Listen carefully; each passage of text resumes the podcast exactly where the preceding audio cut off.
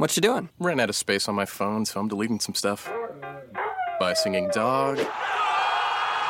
By goal. I pronounce you. By wedding ceremony. Stop. At Metro PCS, you get two free phones with twice as much memory. Really? Don't say bye to your memories. Switch to Metro PCS and get two free LG K20 Plus phones with 32 gigs when you switch two lines. Metro PCS. Wireless. Figured out. Coverage not available in some areas. Sales tax not included in phone price. Excludes numbers on the T-Mobile network. See store for details and terms and conditions. You are Locked On Fantasy, your daily fantasy football podcast. Part of the Locked On Podcast Network. Your team every day.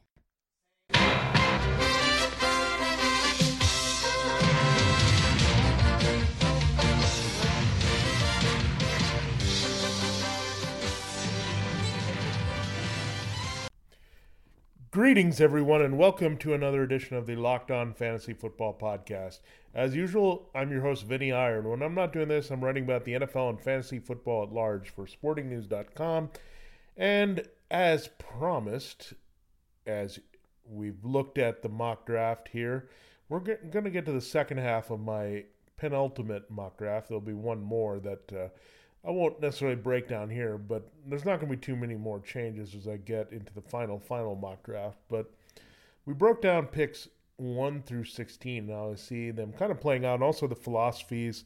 I'm thinking of these teams and how they might uh, change their uh, perspective with their offensive skill positions in the draft. We broke that down in the previous show, and now we'll look at the picks there in the second half of the first round, 17 through 32, and it'll be fun to actually have some picks coming up this Thursday through Saturday where we can actually put some uh, players on actual teams, see their value so far, get a good picture of every team's offensive overhaul and changes after this offseason and kind of break that down. So, looking forward to doing that. We'll also get into the schedule a little bit this week, but uh, looking at team by team things. But first, we got to get into this second half of the mock draft, and it's good. This this second half uh, picks up nicely from the first half, where we have offensive skill positions, and this is on SportingNews.com. You can read more about my mock picks there as well. I've got three mocks. This is the most updated one, and we broke down a previous one on the show. Washington Redskins at number 17. Dalvin Cook there's been some questions about him with the off the field concerns and whether that's going to affect his draft stock.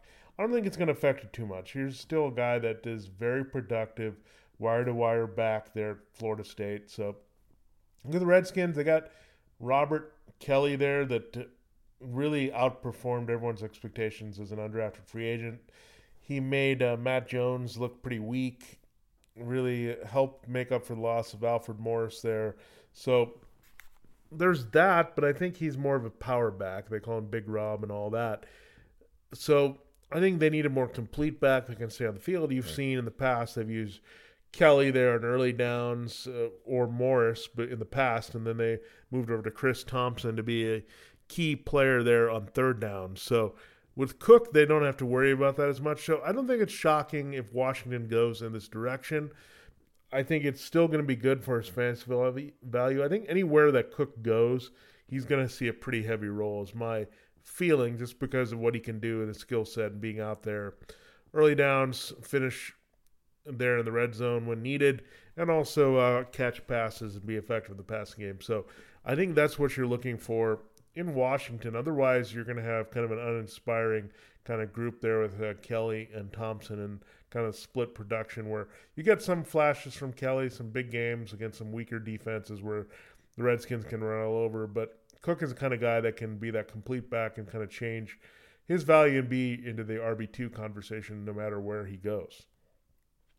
Number 18, I have another skill position player here, John Ross, the really the fastest recorded player in NFL Combine history. Officially, the Titans need some speed on the outside. They've got some other guys that have uh, been pretty effective for them: Rishard Matthews, Delanie Walker. But you know, Matthews and Walker, kind of similar possession type guys, can stretch the field a little bit when needed. When the tight end with Walker down the seam, and Matthews is more reliable in those short scoring situations. So they need a guy that can purely stretch the field. Marcus Mariota.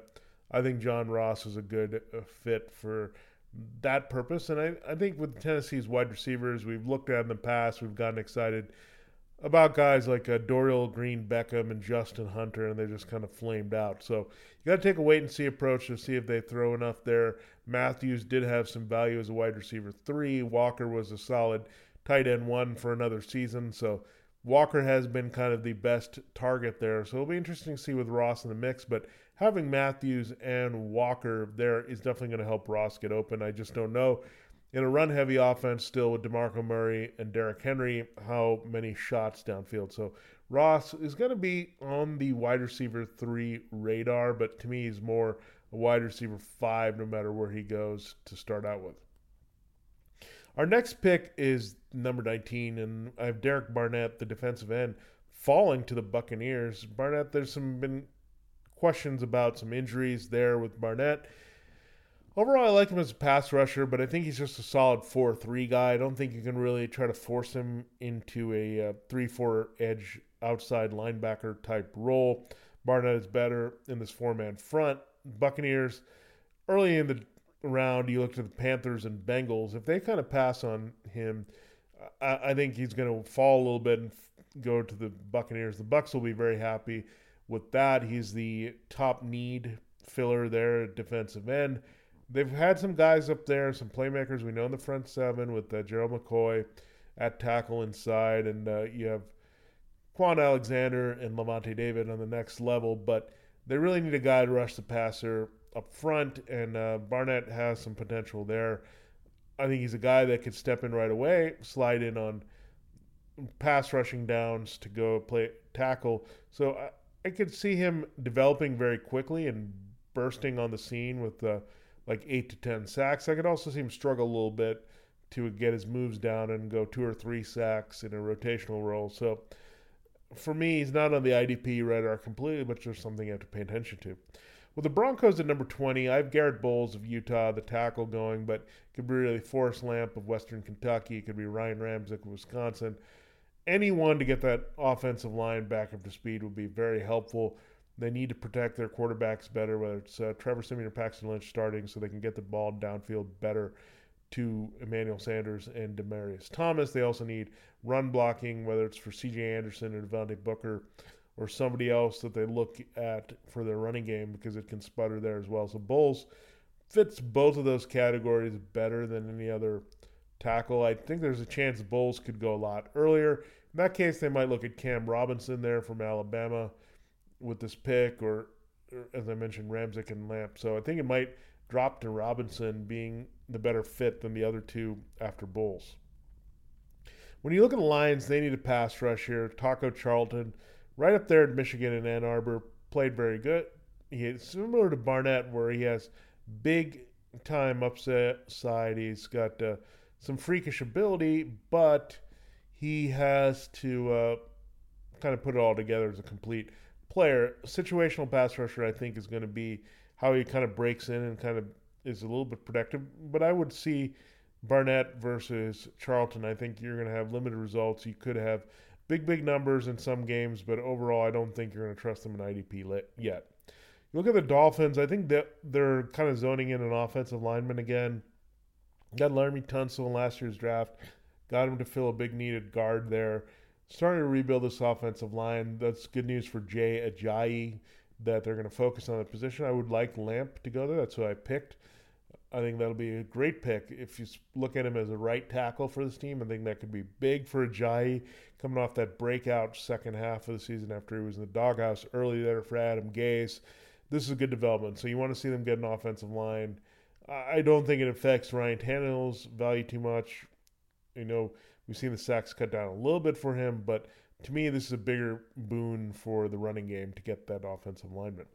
Sticking on that offensive lineman theme, we got the New York Giants at 23. I think they're heavily locked in, almost like Denver is. I think Miami's a little bit more flexible. They could go after a corner, but I think like the Broncos, the Giants are going to look at offensive line. And Ramczyk, I think he's more their type of offensive lineman, kind of smooth. They need a better left tackler for Eli Manning. Manning's taken a lot more sacks here in recent seasons. He used to be a guy like his brother and Drew Brees that kind of shifted his feet and got out of it. But even in the shorter passing game, that Manning's taking a lot of hits. I think that's affecting their downfield passing game where they're relying a lot on Odell Beckham Jr. to take things the distance. But you got guys like Sterling Shepard and now Brandon Marshall in there where you want uh, some balance with this uh, passing offense where you want Manning to be better protected. So any pick there that they can potentially play at left tackle and move Ereck Flowers, kick him out to right tackle or maybe to guard would be very helpful for Eli Manning. We go to the Oakland Raiders, and we're back on the IDP radar here. I think they could really use an inside linebacker. That was one of their big, big weekend weaknesses in the defense. They went out to help uh, Khalil Mack a lot. And they got uh, definite help across the board, but nothing solidified an inside linebacker. You had uh, really their biggest acquisition on that level is Bruce Irvin to help uh, Mack. So they need some guy to clean up, get some tackles. They do also need to address their defensive line as well. They need to get stronger up the middle period. But you know the Raiders, if they're kind of soft still in the middle up front, that means they're still going to be vulnerable against the run. That means a chance to kind of rack up tackles for an inside linebacker. So I could see Davis being very active right away from Florida. He's kind of risen up the boards here as a potential Raider. That uh, it's starting to look like a potential match here in the draft that's actually going to come true. Number 25, the Houston Texans. If you're with us for our previous mock draft, that we know that the quarterbacks here are going to be gone pretty high, I think, with uh, Mitchell Trubisky, Patrick Mahomes, and Deshaun Watson. So if those three guys are off the board, I don't think the Texans necessarily want to drop into Davis Webb or DeShone Kizer territory. I think instead I would go out and get a tackle like Cam Robinson there to help what uh, you have in Tom Savage and especially this running game with Lamar Miller. There was definitely some setbacks up front that uh, hurt both the passing and running game. So Robinson is a guy that they definitely have to look at there. A next pick here is Seattle Seahawks, and this is pick is starting to materialize a little bit more and more.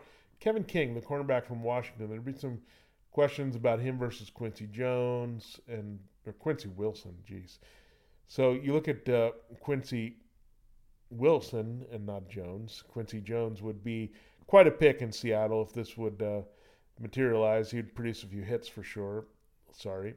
But King, King is a guy that's solid there as the number two corner that uh, you can see developing as a number one, as a playmaker. So he's the type of guy like uh, Marcus Peters, also out of the same program, that he can go out there and make some plays opposite uh, Richard Sherman. He He's big he has some good range, and he's good for the zone offense. So we've seen some guys in the past, whether it's uh, DeShawn Shead or Jeremy Lane, had their moments, but someone hasn't quite been able to put it all together and be healthy and produce in that secondary as that fourth missing Legion of Boom member. It's kind of been on hold since uh, Brandon Browner kind of faded for this team and moved on. So they need a guy for that boom spot, especially with Sherman potentially being traded. That could uh, definitely raise the profile of his pick, and that a guy that can take over eventually as a number one.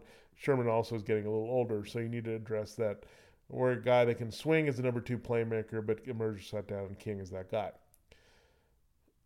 For the Kansas City Chiefs at number 27, they're going to look at corner as well, I think. Inside linebacker's possibility, maybe Jarrad Davis.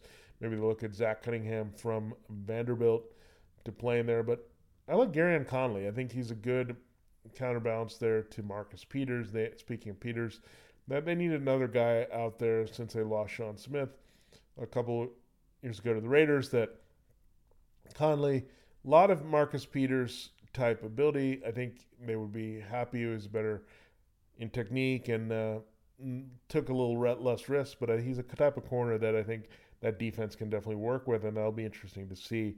But I think Kansas City is going to go defense here in the first round. The quarterback will be tempting, but I don't think they can afford to do that, especially as a contending team that needs some help. Number 28 is the Dallas Cowboys. I kind of love this pick. It's TJ Watt to the Cowboys. I hope it happens. It's the younger brother of JJ.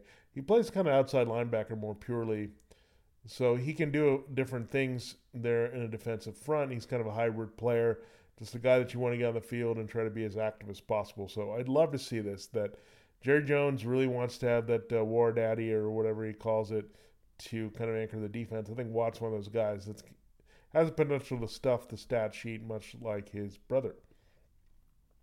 We go to the next one in number 29, Green Bay. Defensive back always seems to be Green Bay's first thinking in the first round. They can never run out of them. They seem to phase out guys, Sam Shields being the latest, where they kind of develop from sub package player to starter, then they either price out or age out, and they keep uh, bringing it on where it's kind of a cycle of events here. So they've been very happy with Ha Ha Clinton-Dix out of Alabama, playing safety and making a lot of plays there. So Marlon Humphrey, a solid good guy over round that you, you don't really have too many weaknesses with him. Maybe nothing spectacular. He's not going to come in necessarily and have five to seven interceptions, but he's going to hold down his coverage, uh, whether it's sub package or playing on the outside, and uh, do a good job. So Packers, I think, will think defensively again. They seem to all the time. Same thing with the team that's picking at number 30, the Steelers. I think they go Jabril Peppers with Michigan potentially. And 29 30, it seems like every year with the Packers or Steelers, they're always looking for an edge rusher slash playmaker in the secondary all the time. And that's maybe why these teams are consistently good because they're not really desperate. They're just kind of stockpiling. And Peppers, I think this is a team that can afford to take Peppers. He's a versatile guy. We've seen them use uh, Troy Polamalu in the past. I know that was with Dick LeBeau, different situation, but Peppers the same guy who can move around as a chess piece.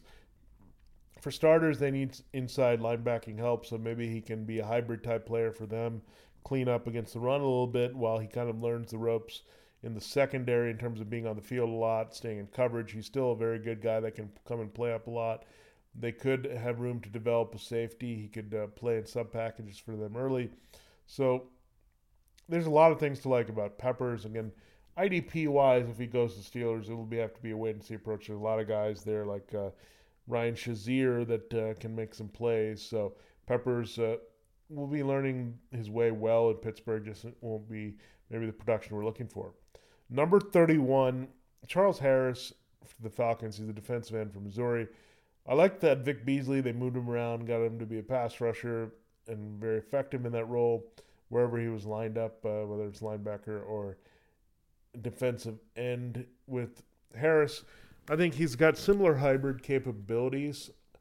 I I think that uh, for Atlanta, they're they're gonna like the fact that Harris is a guy that they can move around a little bit. Uh, I think some people see him as a three-four outside linebacker. I think he's better suited for the 4 3, to be honest. And that's good for Atlanta because they need a guy that they can slide at a tackle. With Beasley, they can move around the edge a la Khalil Mack a little bit and things that he can do. But they just need a traditional defensive end to really boost their pass rush, especially the way uh, that Grady Jarrett is playing inside now.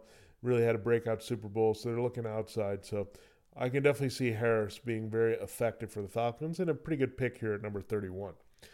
And our last pick of the first round will end on a good note here for fantasy, an offensive skill position player, David Njoku from Miami. And you look at Njoku, very athletic, not too much difference here to me from OJ Howard, who I mocked way up there to the Panthers in our previous show in the first round. But I think you're going to have two tight ends go in the first round. Njoku, too talented, too unique not to be drafted it's kind of interesting that he might go to the Saints, who already have Jimmy Graham drafted and got some good value of him before trading him away. So same program, the Hurricanes. Njoku might be a better all-around talent than Graham in terms of blocking and all that down the line, but the same type of receiver is very special and what like the Saints want there. They have their Marques Colston replacement worked out very well with Michael Thomas. Not only their Graham replacement for more than the short term. So Njoku and the Saints would be pretty good. He's a guy that you would look at right away as someone who could uh, produce in this offense with things opening up there, especially with no more Brandin Cooks. And now you have an opening for that second option behind Thomas and Willie Snead. I think Njoku can be that guy. So there you have it. There's a look at my picks 17 through 32 in my latest mock draft for sportingnews.com. Kind of not just looking at the picks, but what teams are thinking with each pick uh, and what they need for their offenses, and kind of give you a setup nicely for fantasy football when we get the real picks coming up this week starting Thursday. So excited about that.